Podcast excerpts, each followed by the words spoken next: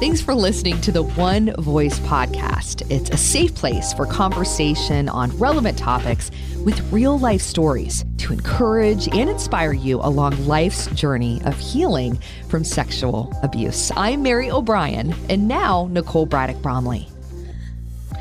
Hey, welcome back.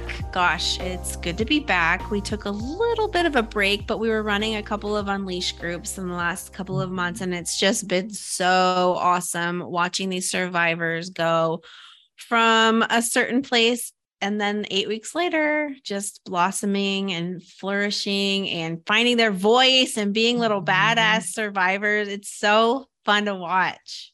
And I love to uh, just acknowledging how much courage it takes to say yes to the healing journey because it's actually easier and more familiar to stay in the pain and the trauma um, because we just need to keep life going and you can grind it out. But life's so much better on the other side of the healing journey. So just seeing people mm. stepping up and saying yes mm-hmm. is awesome. Just that first step yeah. is so incredible. Yeah. And not only just for themselves, but gosh, the communities that we created, each mm-hmm. little group, you know, it's max is out at eight participants. So that they all walk away saying, I don't want to miss all these opportunities to be together because we yeah. truly have, like, we're online, but we're creating these deep friendships that will last forever. And that has been so precious to see. I am really happy about what we're about to do today. Um, I have a special guest with us. This is actually a guest that I've kind of kept in my pocket for a long, long time because I knew whenever we finally did it, it was just going to be so meaningful. And you guys are just going to adore this time together.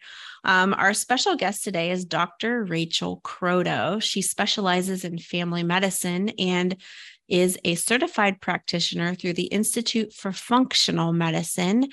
Um, Dr. Rachel Croteau is also my sister in law and one of my dearest, bestest friends.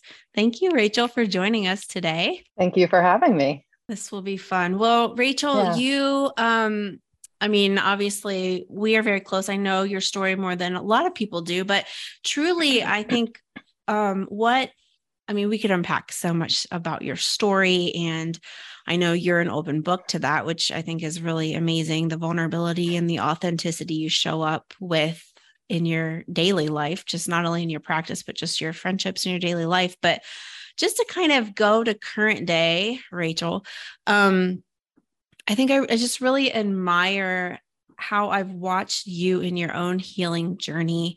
Um, as an adult, as a mom, as a professional, really wading through a lot of old things. You know, I think we carry a lot of old stuff, old trauma. Some of it's little t trauma, some of it's big T trauma. Um, some of it's just unspoken, like the culture that we grew up with, um, the communities we were in, the people that spoke into our lives. And we don't really know the impact that it has on us until it really has an impact on us. Um, and so I would just love, I just think you have you are so smart and you have so much wisdom in so many areas, but a lot of it has come through truly diving in to healing um and not being afraid to look at the hard parts and um, no longer listening to the voices of the past. I've seen that in you, Rachel, and it's so incredibly inspiring. One thing that you've talked about a lot lately is the idea of falling forward in recovery. And I wondered mm. if you would mind just kind of starting there, like what that means to you. Um, you know, obviously there's so many little details and parts to your story, but just what does falling forward in recovery look like to you, you know, like at this point in your life? Mm-hmm. Um, I recently was um, attended a conference that talked about recovery and described recovery as being connection. And um, so, connection, I would say, to ourselves, connection to others, and connection to, uh, you know, having a sense of community. And um, so, I think in falling forward, I've really thought about that as I've been in my own recovery journey, which has been, I think, different than what a lot of people would think about as a typical recovery. Um,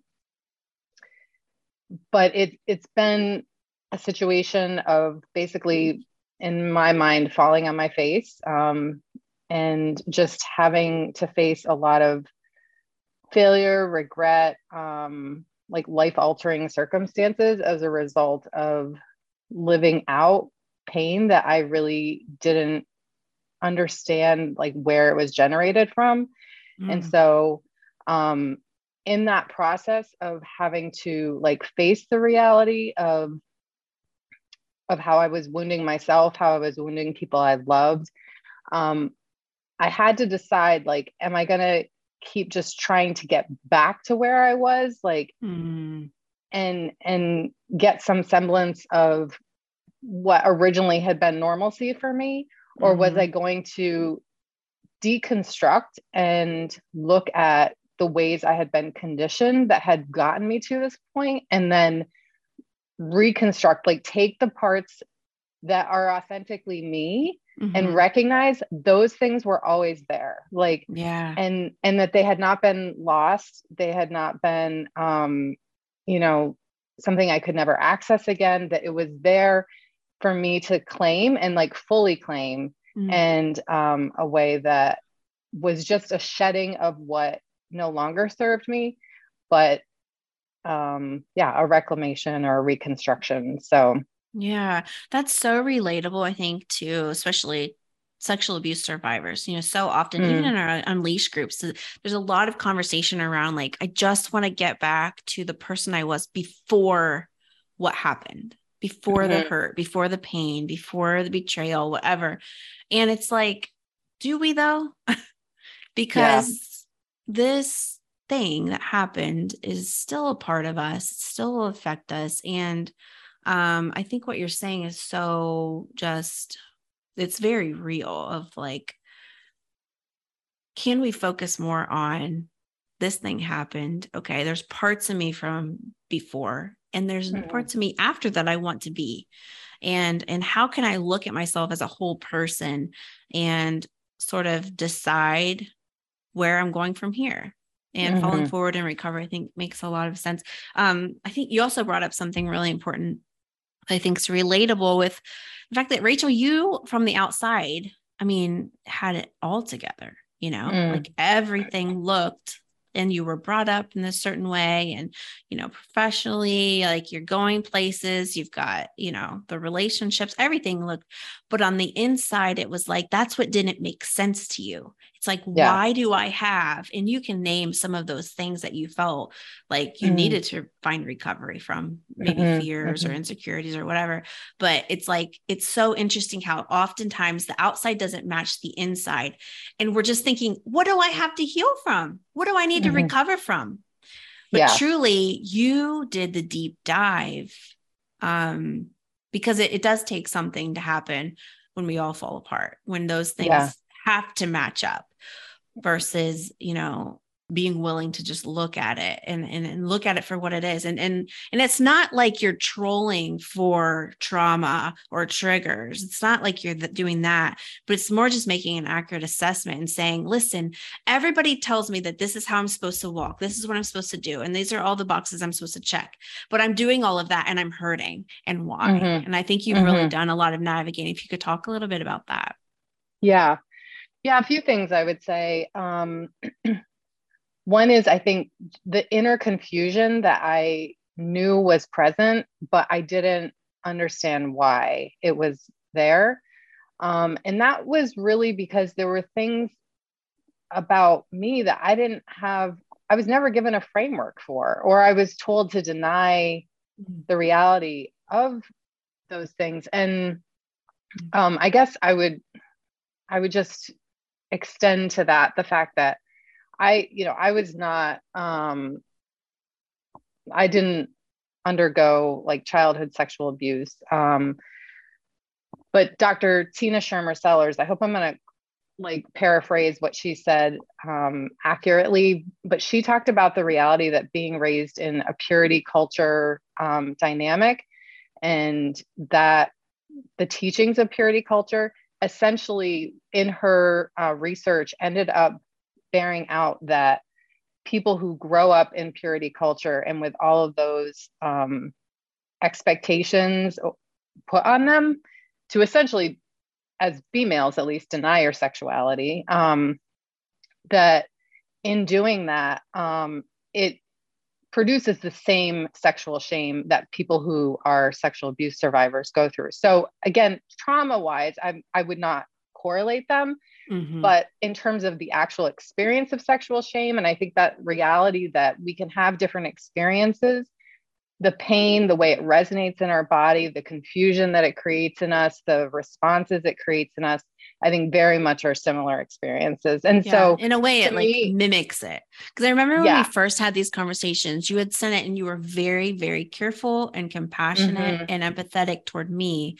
And you had shared with me some studies, some articles, and um, just, you know, wondering my thoughts about it. And at 1st mm-hmm. I was like, nope. Yeah like don't mm-hmm. don't you dare compare this right but over yeah. time in doing my own work and studying it and looking into it it does make so much sense and i've seen it i've truly seen mm-hmm. it i've mm-hmm. seen it in your life i've seen it in the lives of many other folks um where it does mimic the way that it it um manifests in the body it's the shame yeah. it's the shame right it's not the trauma doing it but exactly. it's the way that it mimics the shame in the body as you continue to grow develop and relate to others mm-hmm. yeah so you know i guess in part and that's not like the, the full piece of my story but i right. i guess i just want to encourage people that um because a lot of my story is that i ended up, up acting out in ways that were very shameful to me. They were they required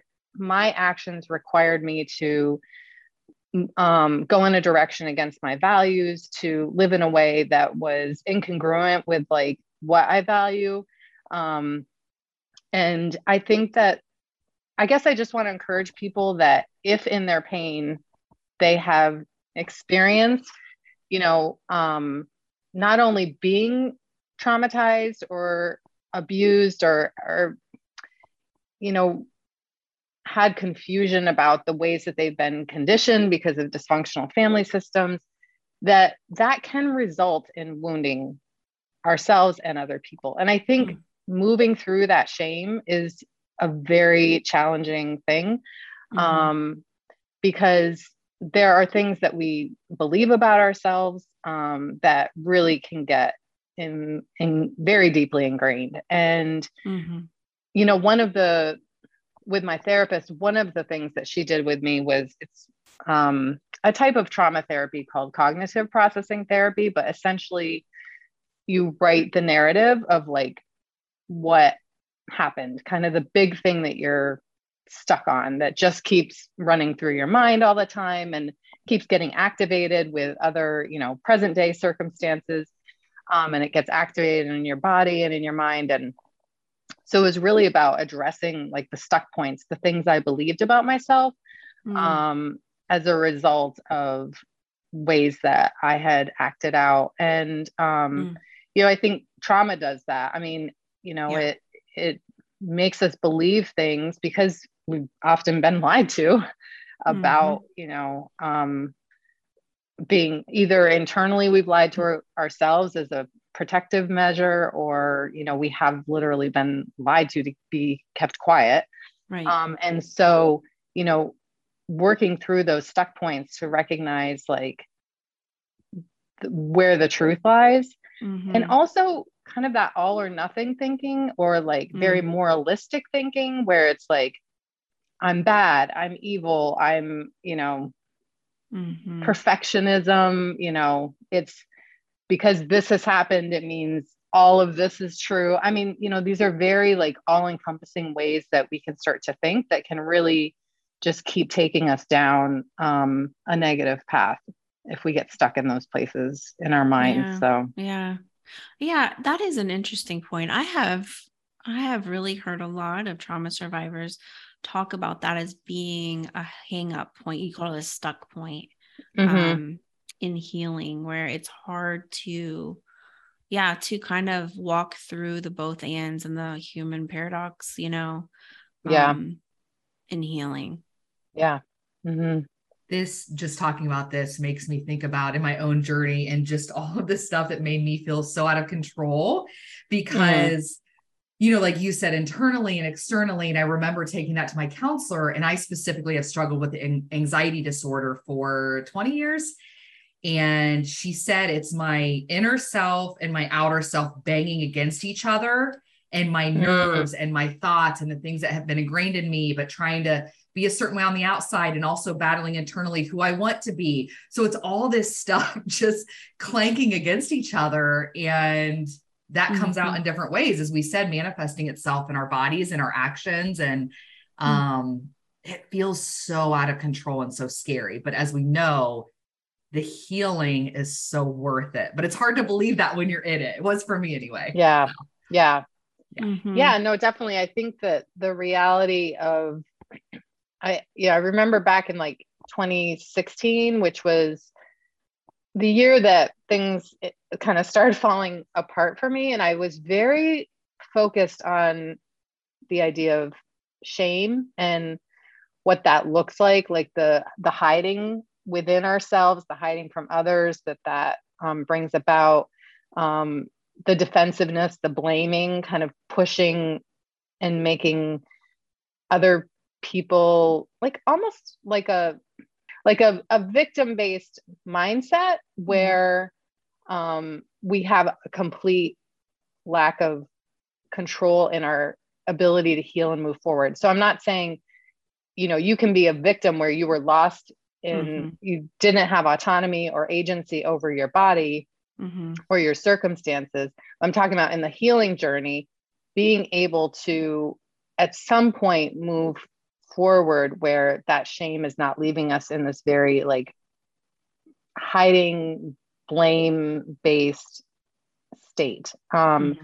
and that it's doesn't like eliminate vulnerability the yeah yeah mm-hmm. it doesn't eliminate the responsibility for you know to someone else of how they may have right. harmed you right. but just having agency taking back that agency that was you know taken from us and being able to move forward in a way that is no longer giving mm-hmm. power to people who have wounded us yeah mm-hmm. yeah and and in a way i think that's what you've modeled um in your healing journey and like like mm. you said like the last eight or so years has been reconnecting like the whole person mind body spirit to a place where you can trust yourself again yeah. That I think, gosh, that is one of the most beautiful parts of the healing journey mm. when you're willing to notice things, when you're able mm. to mm-hmm. step out step out of all you can see is just what's around you and be able to just like okay these are my triggers you know mary you and i talked about this recently like my body can respond to the dumbest situation in reality and i'm like why do i feel all of this in my body my brain is telling me this is so stupid mm. what's going on is so stupid my body is telling me oh my god you have to survive this is dire circumstance and it's not it's not at all yeah. Um, yeah. and being able to in the healing journey be able to look at that to how can I connect my brain to my body and tell my mm-hmm. body mm-hmm. you're safe now. Like yeah. this isn't the same situation that it was 30 years ago for you. Mm-hmm. Um, that is so, so important. And being able to then trust yourself again, like learning to trust yourself. Do you feel like that was a pretty big process for you? What was that like being the whole person, you know? Yeah yeah i think that i i feel like i've generally been a relatively self-aware person but i think that i felt like i needed to stay in the just in the lines of what was created for me mm-hmm. and so i think that's where the internal conflict and struggle came from um, so, learning to trust myself, I think, was allowing myself. It's kind of like I blew everything up, like unintentionally, like or unconsciously. I didn't intend to blow everything up, but when I did, I had to figure out okay, well, now what does this look like to not abandon myself anymore? Mm-hmm. Um, and and learning to trust myself has really looked like giving myself a voice. Ooh, so, yeah. mhm. Mhm. and I mean, to the point that what you're talking about, like with your body, like something making you so anxious, and you're like, this should be, this is pretty minor, like in the Yeah. present day. Yeah. Um, Like I say, know- this is so dumb. Like when I've been telling my Yeah. friends, this is so dumb. But what it was doing to me was crazy making. And I have to talk Yeah. about it. I have to process this out loud. But you're at first you're gonna think this is so dumb. No, Yeah. I mean, I think the reality is like, you know, even if I have to have a conversation with someone who's been in my life for years and I'm just have to own like the reality of where I'm at, knowing that they're not going to approve of it or that there Mm, there's judgment about it.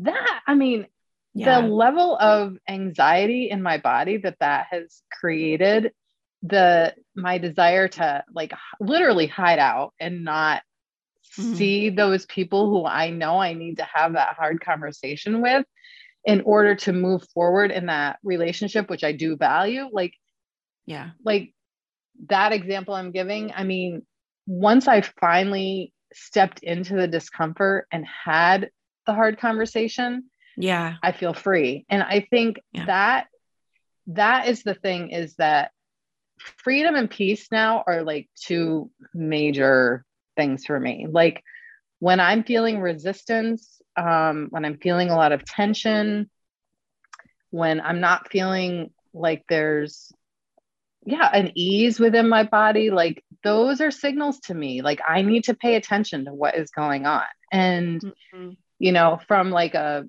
medical standpoint, you know, I I don't know, it's probably 10 years ago or so, and maybe people have thought about this before, but the idea that the word disease is dis-ease, like suddenly stood out to me. Like this, Mm. we lack ease within ourselves, and that's really sickness. And it it manifests in us as, you know, our bodies talk to us in in many ways. Um, where like living in that state of dis-ease actually does you know create unhealth and um Mhm.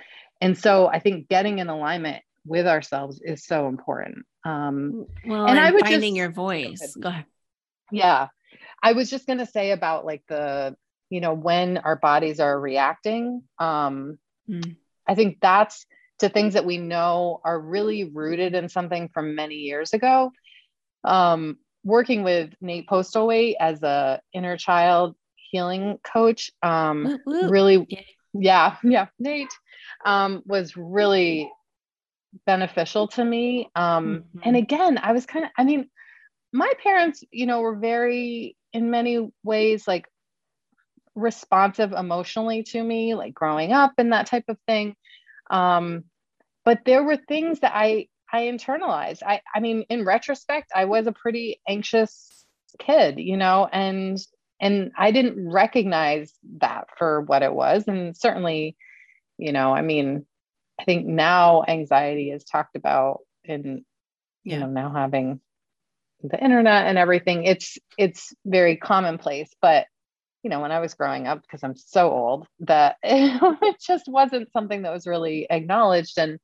Yeah. I think to understand that, like, one of the things when I did um, the coaching with Nate was looking at, I had pictures of myself, and um, he said there was a picture of me at 13. And at the time, it was in middle school, and we had moved from where I had grown up. We had moved to a different state. And I just, I remember a lot of internal confusion. I did not feel like I fit in. I didn't feel like I understood what was happening. Like everyone else was kind of maturing, and I felt like clueless is the word I would use. Like I felt clueless. I didn't, I was, I Mhm. didn't feel comfortable in my body and all this stuff. And he said to me with that picture, he said, You do not like that girl Mhm. and um and i it i did not understand fully what he was saying until he had me basically like i was just laying quietly um and was to like invite her to sit on the couch. Mm. and um and to talk to her and tell her she was beautiful was what he encouraged me to do. And i literally could not do it like yeah. i could not do it mm. it's gonna make me cry mm. yeah and my daughter at the time was 14 mm-hmm. and i started thinking like Rachel, you are a horrible person. Like, there's this girl sitting at the end of this couch right now, waiting, like, knowing that someone has encouraged you to tell her she is beautiful, and you literally are refusing to do it. Like, mm. your body is not even, like, you, I could not even make those words come out of my mouth. Mm-hmm. And I mm-hmm. thought about if my 14 year old daughter was sitting here, mm. how painful would that be for her? to not have me be able to say that to her. Mm-hmm. And so finally, like literally, I felt like I was writhing in my body until finally I had that just breakthrough of recognizing like any girl, any child deserves to be told they are beautiful, not just externally, but um, you know, internally, that they are a beautiful soul, a beautiful person, mm-hmm. and and i finally was like able to relax and like own that about mm. that 13 year old in wow. me and you know yeah. it just really like he explained to me after he said when you are distressed in your present day mm. it mm-hmm. is because that 13 year old is needs something from you and you have come through all of this stuff and you are now you know, a 47 year old woman and you have what she needs. Mm-hmm. And so when our bodies are screaming out about something that we don't understand, going back to that child in us mm-hmm. who needs to be told, I've got you, you're safe, you're beautiful, yeah. you're loved, you're worthy, you're valued. That is what will, mm-hmm. that's one way in which we can start to experience like that calming effect in us. Yeah. It's one way, but I will say it's one of the most meaningful, um, deep healing ways to mm-hmm. move forward in healing. Yeah. That inner child healing, that reparenting of our younger versions, we don't talk about that enough. There's mm-hmm. so much power especially for sexual abuse survivors mm. who were abused as children. There's so much power in that inner child healing and being able. I mean, Rachel, that story is so, so important. And I'm just so mm-hmm. grateful that you shared that with us. Thank you. Mm-hmm. Um, I just, yeah. Yeah, just welcome grafting in all the little versions, all the little ages that were important to us, crafting them all yeah. in and welcoming them.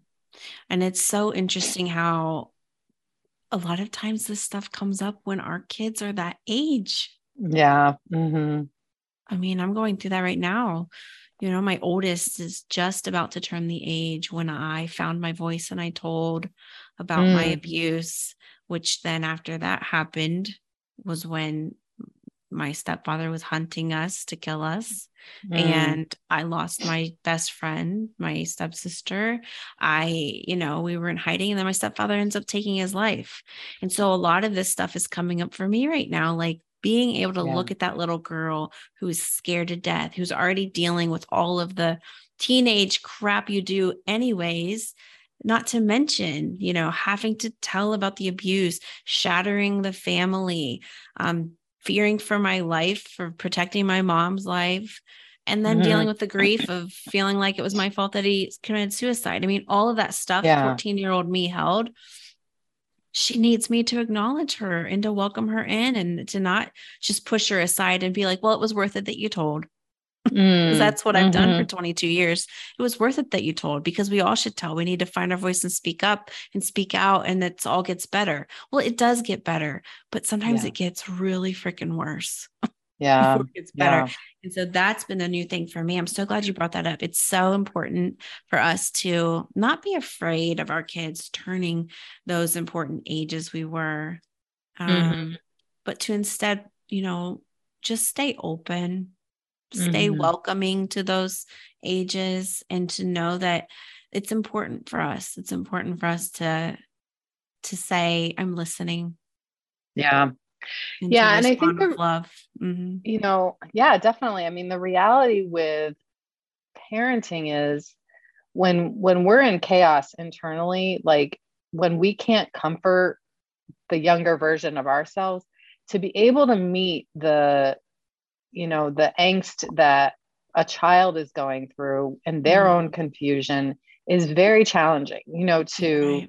yeah to be able to stay calm and grounded and not that i mean we're not perfect right i mean but but just to have that mm-hmm. awareness mm-hmm. of even apologizing after the fact if you know if yeah you didn't if you knew you didn't respond in the best way or whatever but being able to to own that and repair that um, mm-hmm. and model that i think is you know really important because um, yeah, I think there's a lot of times we end up just kind of nursing our own wounds as a result of things that kids, yeah. teenagers can say to their parents.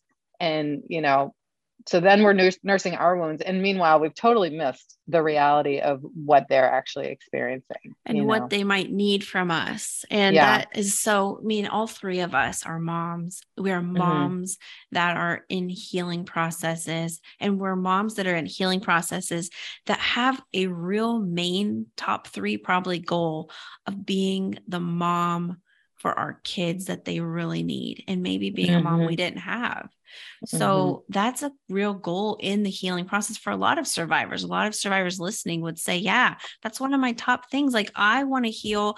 I want to be the best that I can be for my children so they don't repeat this freaking cycle that we've seen. Yeah. I mean, my mom, my grandmother, my great grandmother, they've all trauma survivors passing mm-hmm. it down for generations because they didn't do their work they didn't heal yeah. and a lot of it it's not on them it's not like bad for them it's like more like they didn't have tools they weren't equipped no one was talking about this stuff but now our generation is so it's like we want to be the best we can but you're bringing up such a great point rachel where it's like sometimes we can get so caught up in like i want to be the best for them that we miss what they're going through mm-hmm. and i think we can mm-hmm. do it simultaneously you know we're doing yeah. our work meanwhile acknowledging like okay but you also are a person at this very age that i need to show up for mm-hmm. i need to show mm-hmm. up for little me and I need to yeah. show up for little you at yeah. the same time. And that's mm-hmm. difficult, but I do think it's something that as we are moms of these ages, we have to acknowledge, we have to stay aware, we have to stay present, we have to yeah. stay connected, and we have to keep talking to our therapists and to friends who understand and can support. Yeah. Yeah. So being able to find safety in our bodies, I think is really important so that we can yes. then connect yes. and have our kids feel safely connected and attached to us, you know? That is such a good point, too. I keep saying that to you, but you're making a lot of good points. And it's bringing up a lot for me because I'm going through a lot of it at the same time. You know, that default mode in our nervous yeah. system. Rachel, you and I talked about this recently. You know, Mm-hmm. we can get so dysregulated in our bodies based on little triggers that happen throughout our day or the fact that our kids 14 like mm-hmm. it can it can trigger but this default mode we have to find safety we have to regulate so that we can treat other people with the kindness that they deserve or parent the way that we know is our best way of parenting but we have yeah. to find safety within us in order mm-hmm. to operate out of our best self but can you talk a little bit about that default mode that's yeah. so interesting to me. Yeah, so I'm not a neuroscientist, but um, there was there's um, basically uh, different parts of our brain that put together are called the default mode network, and essentially it's the parts of our brain that are turned on when we're very much like stuck in our heads. So when we're not really present and in the moment, um, we're either recalling past things or we're projecting fears about the future. Um, and we're we're just basically perseverating. And it's very self-focused ego focused where we are kind of missing like what's happening for other people or the reality of the moment. Um, and so it's it's basically us being yeah stuck in our heads you know and and just going into a mode that is typical for us but in many ways can be um, it doesn't really serve us that well. And so um, it's a part of the brain that can be activated a lot with depression, with substance abuse or substance use disorders.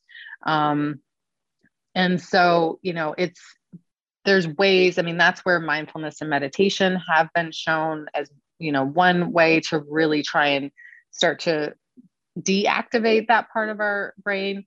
Um, you know, I think also like being in that like being more connected to the reality of like common human experience like it's not an us versus them type of thing mm-hmm. that or an in versus out group um, or with mm-hmm. our kids like we're not or our partners or you know our parents like if if that's a relationship that we want to be fostering just not seeing people as our enemies but seeing the common um, common human experience that's there. And so mm-hmm. I think that requires, you know, we tend to be very hard on other people when we're actually very hard on ourselves, when we're stuck in a lot of judgment and and um, so learning to have more compassion for ourselves, mm-hmm. um, I think then extends to being able to be more compassionate with others. So again, when there's conflict happening, being able to exhibit vulnerability and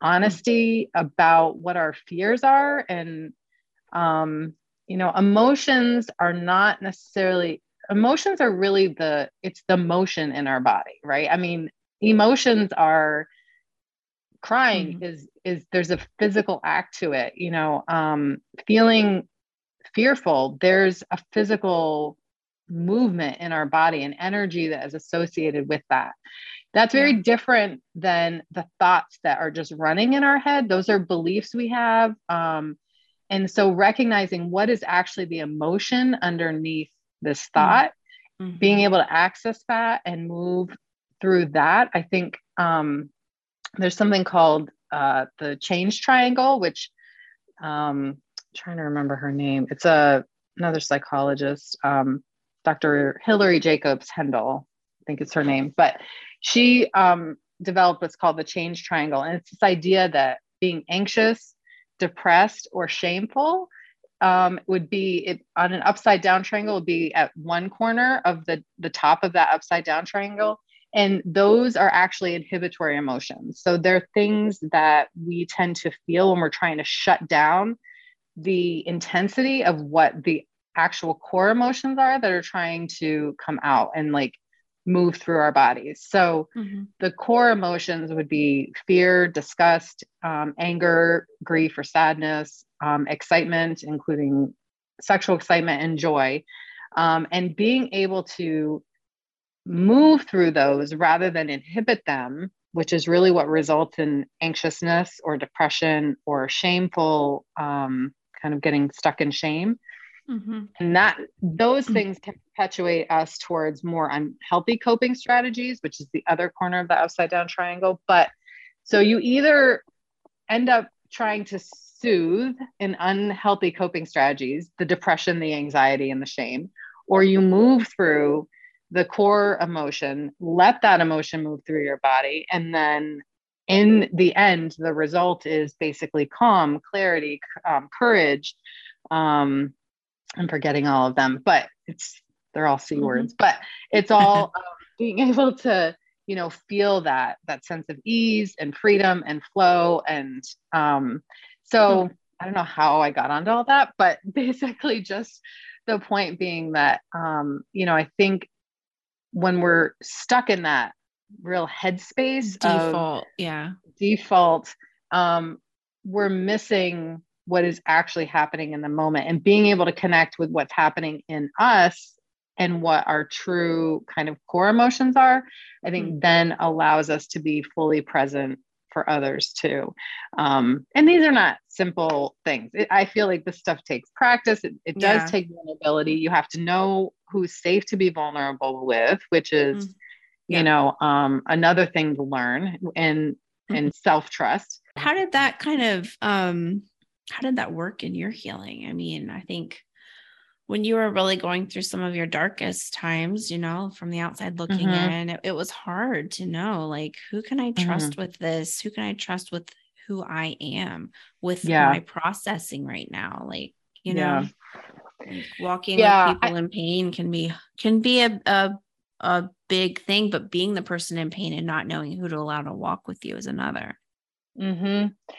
Definitely. I remember I, I mean, I remember lots of different people. They could see I was not good. I mean, people literally did think I was on drugs, even though I wasn't, because I was so.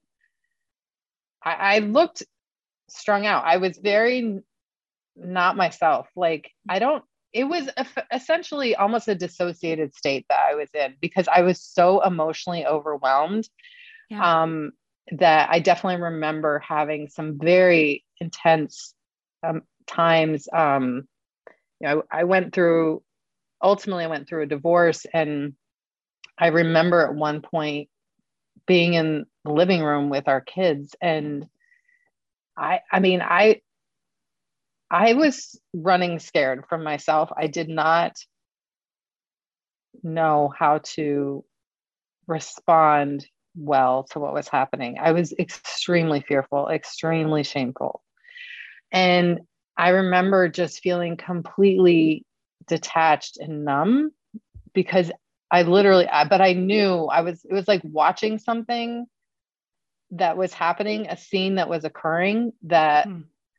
I, I knew what I was feeling did not match what was actually occurring, but hmm. I could not let myself mm-hmm. feel what was yeah. happening. Like I yeah. literally couldn't. And so all that to say i mean i i looked very unwell i was i became physically unwell as a result of just not um yeah it was a result of kind of abandoning myself and um and having a lot of disconnection too like it I became sick um, in a lot of ways. I mean, I ended up being hospitalized at one point for a kidney infection. I had like this terrible impetigo that broke out on my face like just all these things that were happening um you know my weight was all over the place i wouldn't eat then i was i don't know it was just a lot of yeah. unhealth but um but i think in that people saw what was happening and they you know they were concerned but literally it was like in one case you know, checking in like what's going on with you and you know, you can trust me and then me telling that person and then essentially being like having it thrown in my face like mm. literally within a few days yeah. weaponizing um, like their care mm. then turns into a weapon against you yeah. yeah. and you know and but mm. i i remember you reaching out to me and just very I mean, I I was not okay with where I was at. Like I wasn't really needing people to be like everything's fine yeah. with you because I knew it was not fine. Mm-hmm. I needed safety and I mm-hmm. needed to be able to be honest in a safe yeah. space because again, like your whole thing, you know, with breaking the silence, I had to put a voice to what was happening it mm-hmm. like until I could do that, until I could find safe spaces and I wasn't running scared, I could not begin to face the reality of where I was at. Mm-hmm. And so um starting to recognize that there were some people who were more curious um, than they really were compassionate um, was something that hmm. I had to learn. And because I was so craving for connection, I I wanted to trust people that I uh, ultimately should not have trusted. Yeah. Yeah. That makes sense. Um mm-hmm. so but I, I mean, you know, you, I think for me, were one of the very primary people who was able to exemplify creating safety, um, challenging me where, you know, it was um, very appropriate to do so, but I, I, felt safe enough that I could receive those um, challenges and encouragement. Um, yeah, it was just a, a very different thing. I don't think a lot of people can do that well. I and and create boundaries within for themselves that allow them to not abandon themselves in the process of walking with someone you know in a way that would maybe come become enabling mm-hmm. um, i think that is something that is challenging if people have not done their work and so mm-hmm. um, so it's i really appreciate you being a lifeline to me in mm-hmm. very dark times you were there so yeah well, it was definitely an honor and still is. And mm, I know you mm. do the same for me. I mean, we all go through our our dark moments, our lowest points. And, you know, it's mm-hmm. always good to have someone that knows you well enough to know there will be another side to it. And they can just hold on to yeah. hope or the other side and just be that safe, that safe person to just kind of barf on for a little bit because you know it's not always going to be like that you know, I see it with patients. Maybe they've been hospitalized or they had like a surgery or an accident or something, and they just don't believe it, you know, in the in that moment, you're like, will I ever be well again? Like, will mm-hmm. I ever get my life to a place that feels like I'm functioning and whole and mm-hmm. thriving? Um, and yet the reality is it is possible. Um, mm-hmm. you know, I remember I I went to a, like a medical conference that was very small group for people who were exhibiting professional burnout in healthcare and and basically the things that were manifesting in them as a result of that burnout and um, the psychiatrist at that said to me you are on a five year journey and i remember being like oh this, sucks you know what i mean like yeah that's not what i want to hear and uh-huh. yet he was right on like it was mm-hmm. definitely accurate yeah. um huh. but you know it's like i mentioned like this lecture i was at the other day about recovery like he's like recovery is not fun at the beginning like you i mean not that's ever fun really but like mm-hmm. at the mm-hmm. beginning it's just horrible you know yeah. like life is yeah. not enjoyable and you need people to keep reminding you like mm-hmm. this is not going to be like that forever and i remember yeah. i mean one thing i started like saying to myself at different points was the story is not over the story is not over the story is not over That's and right. i had to really believe that mm. the story was not over mm. one thing i think that I don't know that I was thinking this at the time and walking with you through some of your main pain, but um, something I think about now is that Brene Brown idea of shame can't survive being spoken and being mm-hmm. met with empathy. Like yeah. so much, uh, especially abuse survivors who really struggle with codependency, it's hard to not want to fix things or, yeah. You know I mean? Like, but being in my 40s now, I've walked with enough broken people to see like there is always another side. And a lot of it has to do with that person being able to figure it out themselves. Mm-hmm, mm-hmm. But having someone that simply can hear something and share yeah. empathy and keep yeah. it moving. And I think right. that was one of the biggest things. Like you talked about having boundaries with you during that time. Mm-hmm. And that mm-hmm. was really important because listen, you're my big sis. Like you yeah. can do this. You, I know you have it in you, but you are really low. no, it was bad. So it's like, okay, I've got some time to listen and love you. And you can tell me the most batshit crazy stuff. And I'm just going to listen, maybe laugh at you, you know, maybe be like, wow, that's wild. Tell me more. You know what I mean? Yeah. Like, yeah, let just share it and get yeah. that shame out because you know what? It's not going anywhere else. I'm going to mm-hmm. hear it. I'm going to tell you that was really hard or that was really messed up or gosh, wow, that was really weird. you know, yeah. whatever it is, but like we're going to share it and it's going to land here. It's going to land really softly. And there's mm-hmm. not going to be any judgment and i'm not going to tell you how to do anything differently i'm not yeah. going to try to i'm not going to try to interject myself into your life your relationships your choices i'm not going to fix anything for you because that's on you if i yeah. do it for you it's not going to go anywhere but south for us both of us mm-hmm. um, and so that was one thing i think i've learned and i've learned that through hard relationships that i've lost like yeah yeah but yeah. that I think was really helpful for both of us to see you get to where you are now. Oh my gosh, mm-hmm. like to trust yourself again, to be at home within your own body.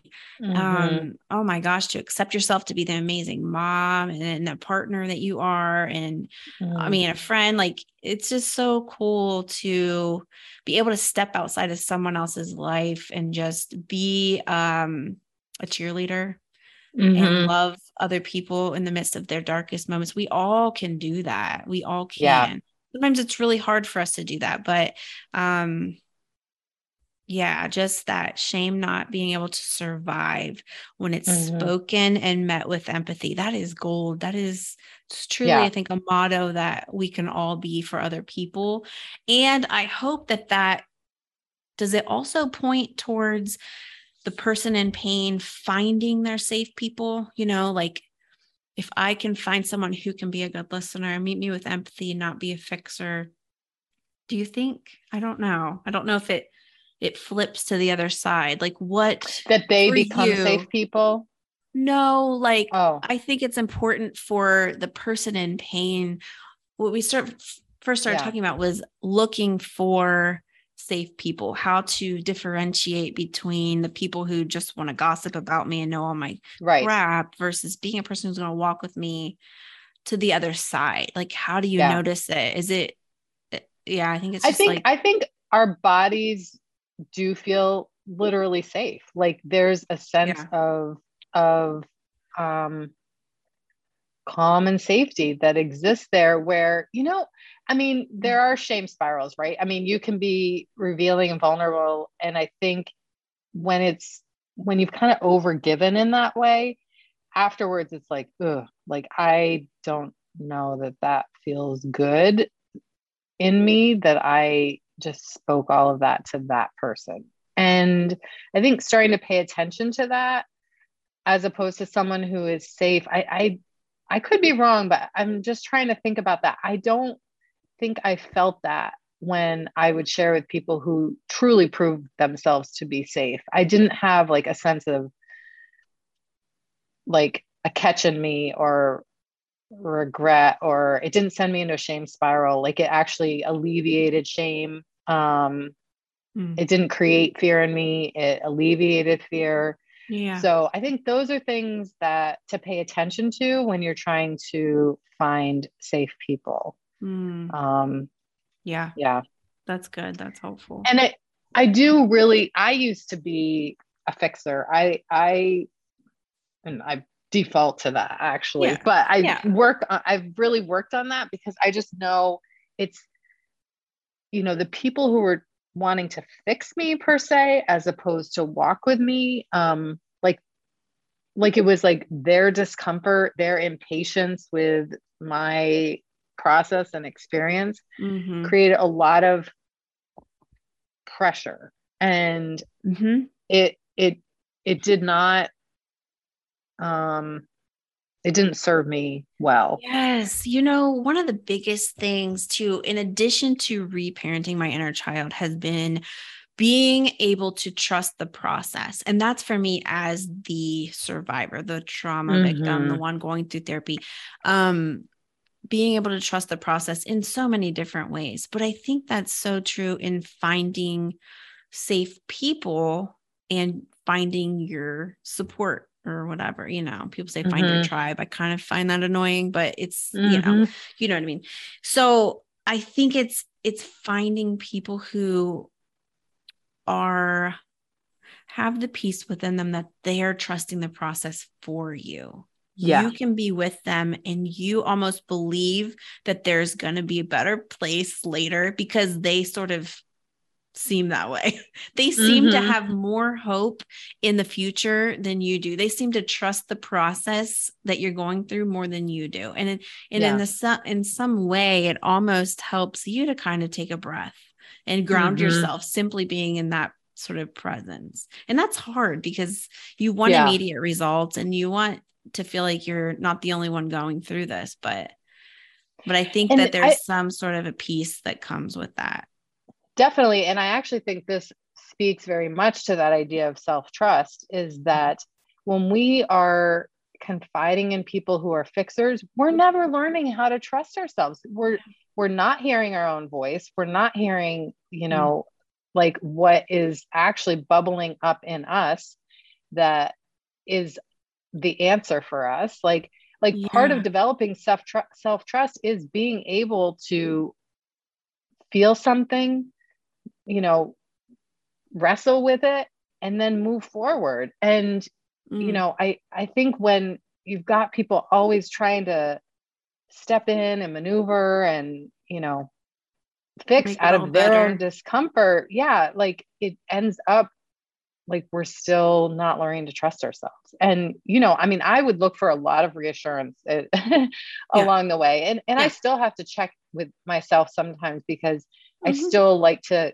get reassurance but yeah. the reality is i usually pretty much know what the answer is. I just yeah. you know you need a i've second. got my few can someone second people. this for me? Yeah yeah.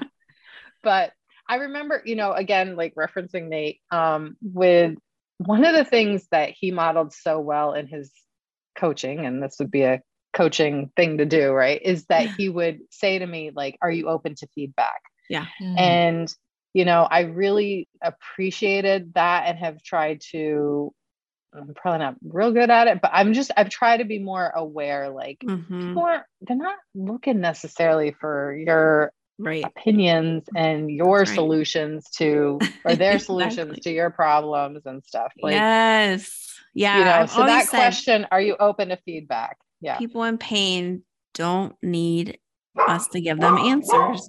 People in pain yeah. need to be heard and they need to be loved.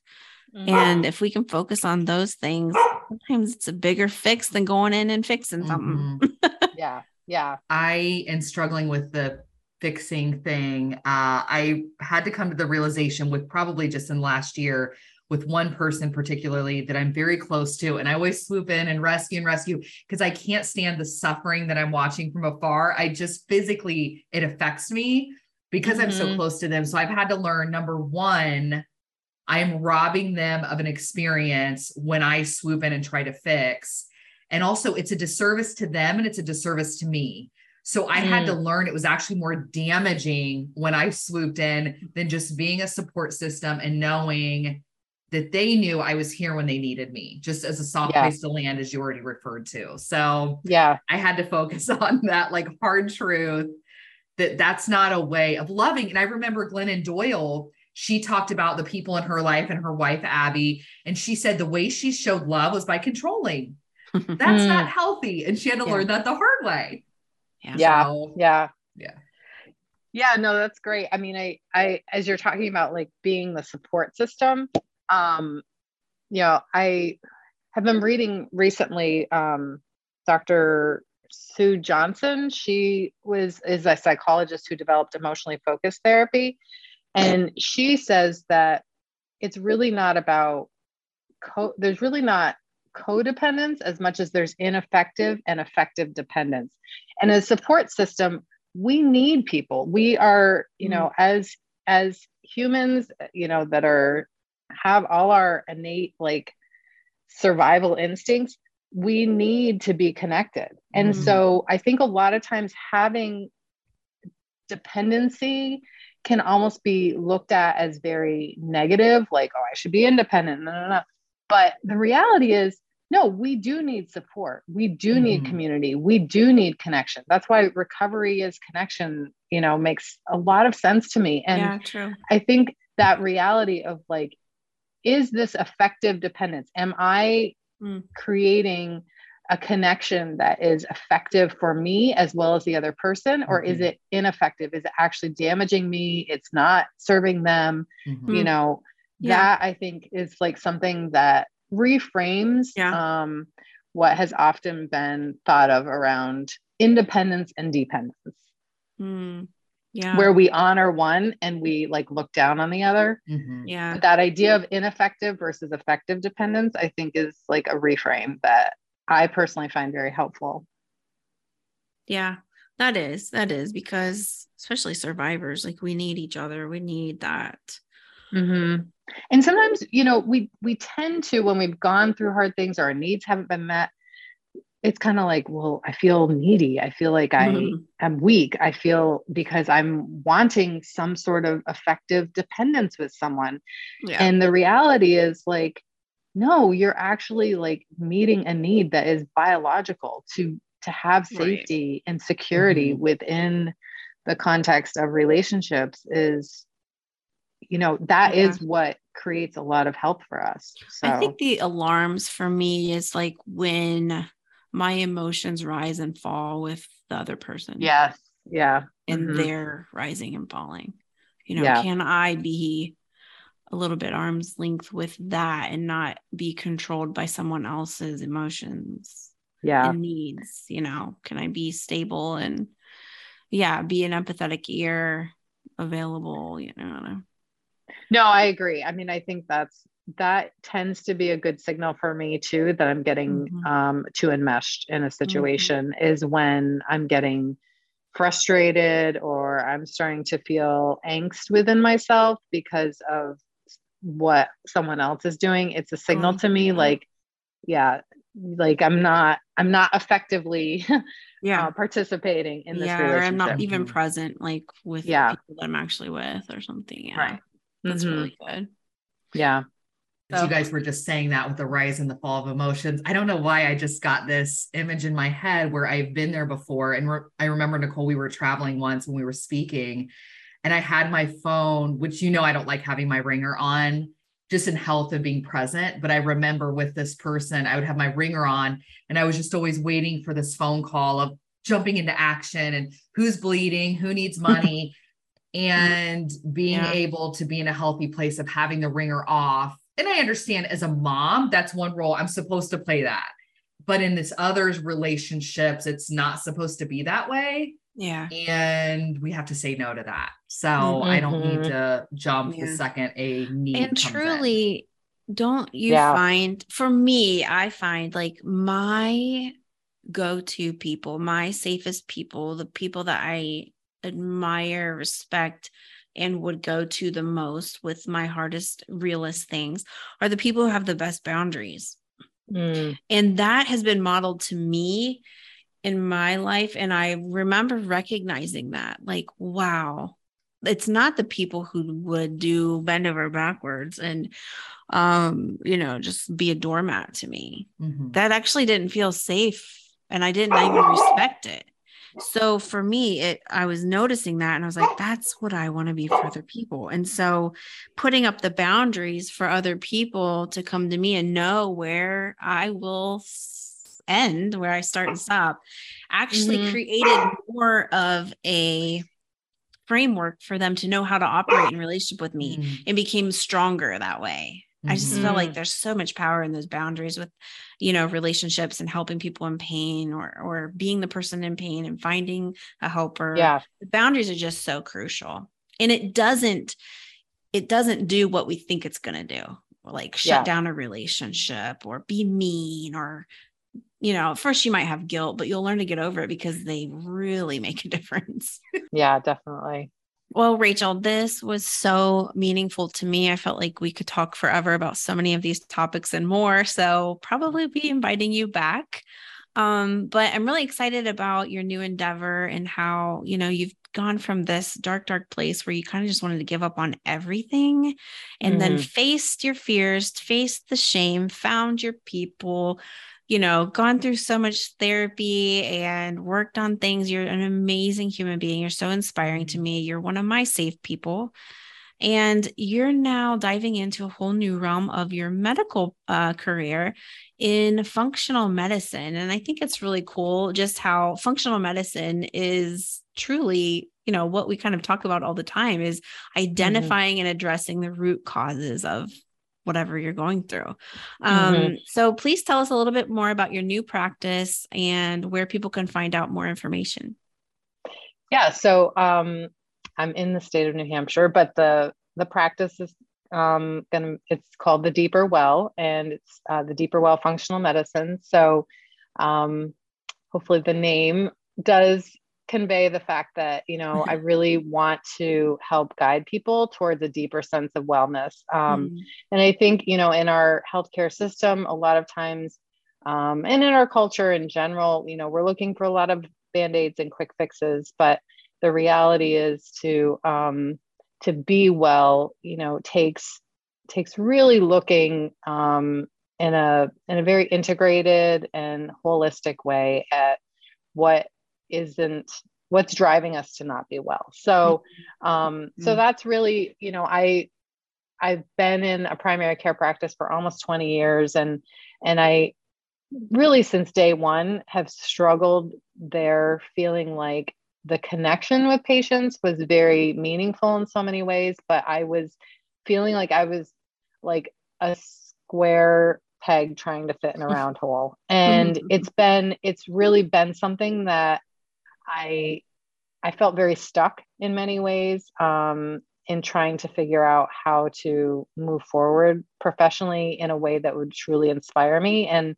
mm. so on my own healing journey, you know, coming to an awareness of functional medicine, I was like, oh, like root cause, that is what really excites me. And connecting with patients in a way where we can together, I can hear their story, I can integrate for them like where the pieces of their story really are playing into what has started to um, you know contribute to a lot of symptoms that people struggle with you know lack of energy mm. difficulty with um, you know um, weight and risk for heart disease and diabetes and inflammation and mm. skin conditions and hormonal imbalances and all of that is it's not like a one pill fix it type yeah. of mm-hmm. solution so you know the idea is really to personalize and create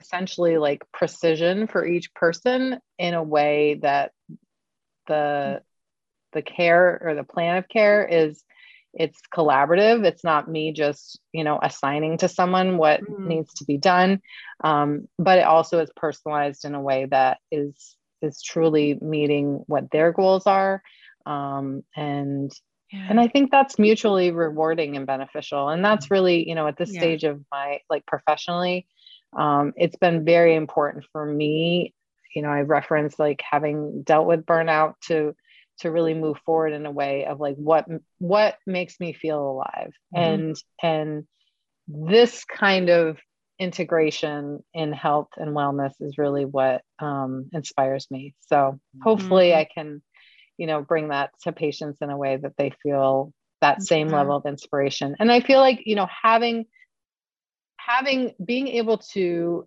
educate and understand so that people can understand why making these changes, whatever they need to try and work on, why those things matter.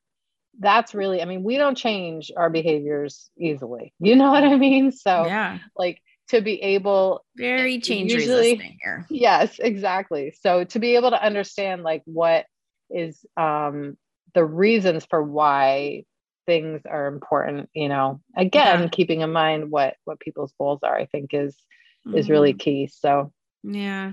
Well, it kind of yeah. gives a nod back to what you were saying earlier about walking with people, like versus just mm-hmm. like some quick fixes. Like now you're yeah. kind of migrating to a new way of being a physician and walking mm-hmm. with people mm-hmm. in a deeper way, a longer way, probably spending more time looking yeah. at a lot more angles. It's just, it's mm-hmm. so interesting how it mirrors your true healing journey personally. Yeah.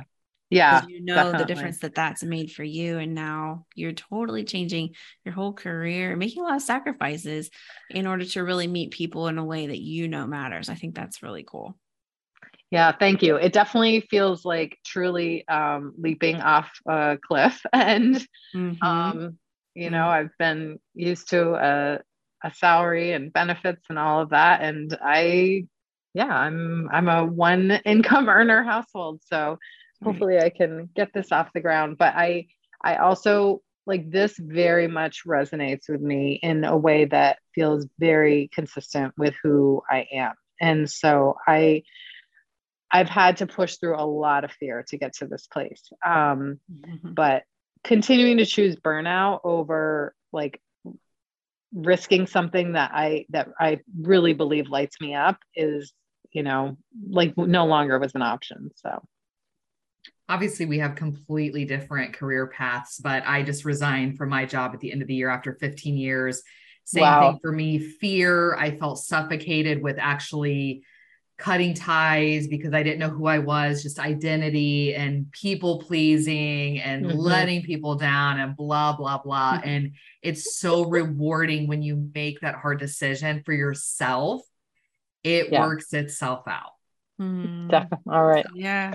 Yeah. Yeah. Choosing yourself, you know, that's mm-hmm. a big part of healing. And then obviously it translates to our work workforce too. Yeah, yeah.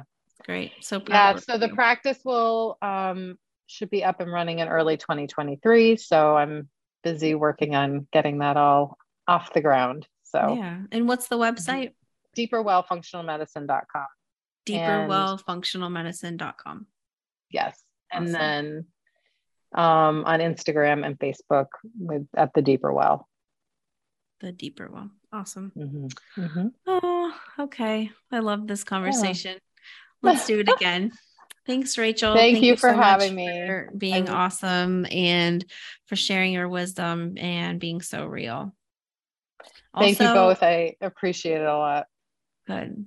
And I um, just want to also thank you for your love and care and compassion and concern for survivors. Um, mm-hmm. you've been a real voice for us. You've cared about our stories, the ones, you know, especially like in the church and just um yeah, like I just I just noticed that. I noticed how much it has impacted you and the way that you want to be a voice and, of change and that, that mm. really um, speaks loudly to me. So thank you for caring for us. Thank you. I will definitely say, you know, as patients have shared their stories with me, I've I've learned a lot from you about how to respond, and mm. um, that's it's allowed me to be more present, to be in the moment with them, rather than kind of, you know, feeling my own uh, anxiety about about mm. just their story. So it's mm. really allowed me to, um, I think, respond in a way that feels healing and safe for them. So I appreciate, yeah, just learning from you in that regard. Yeah Well we sure do need people in the healthcare system that can respond well. And I'm grateful mm-hmm. you're one of them. So mm, thank you. Keep it up. All right. Love you. Until next time, Rachel.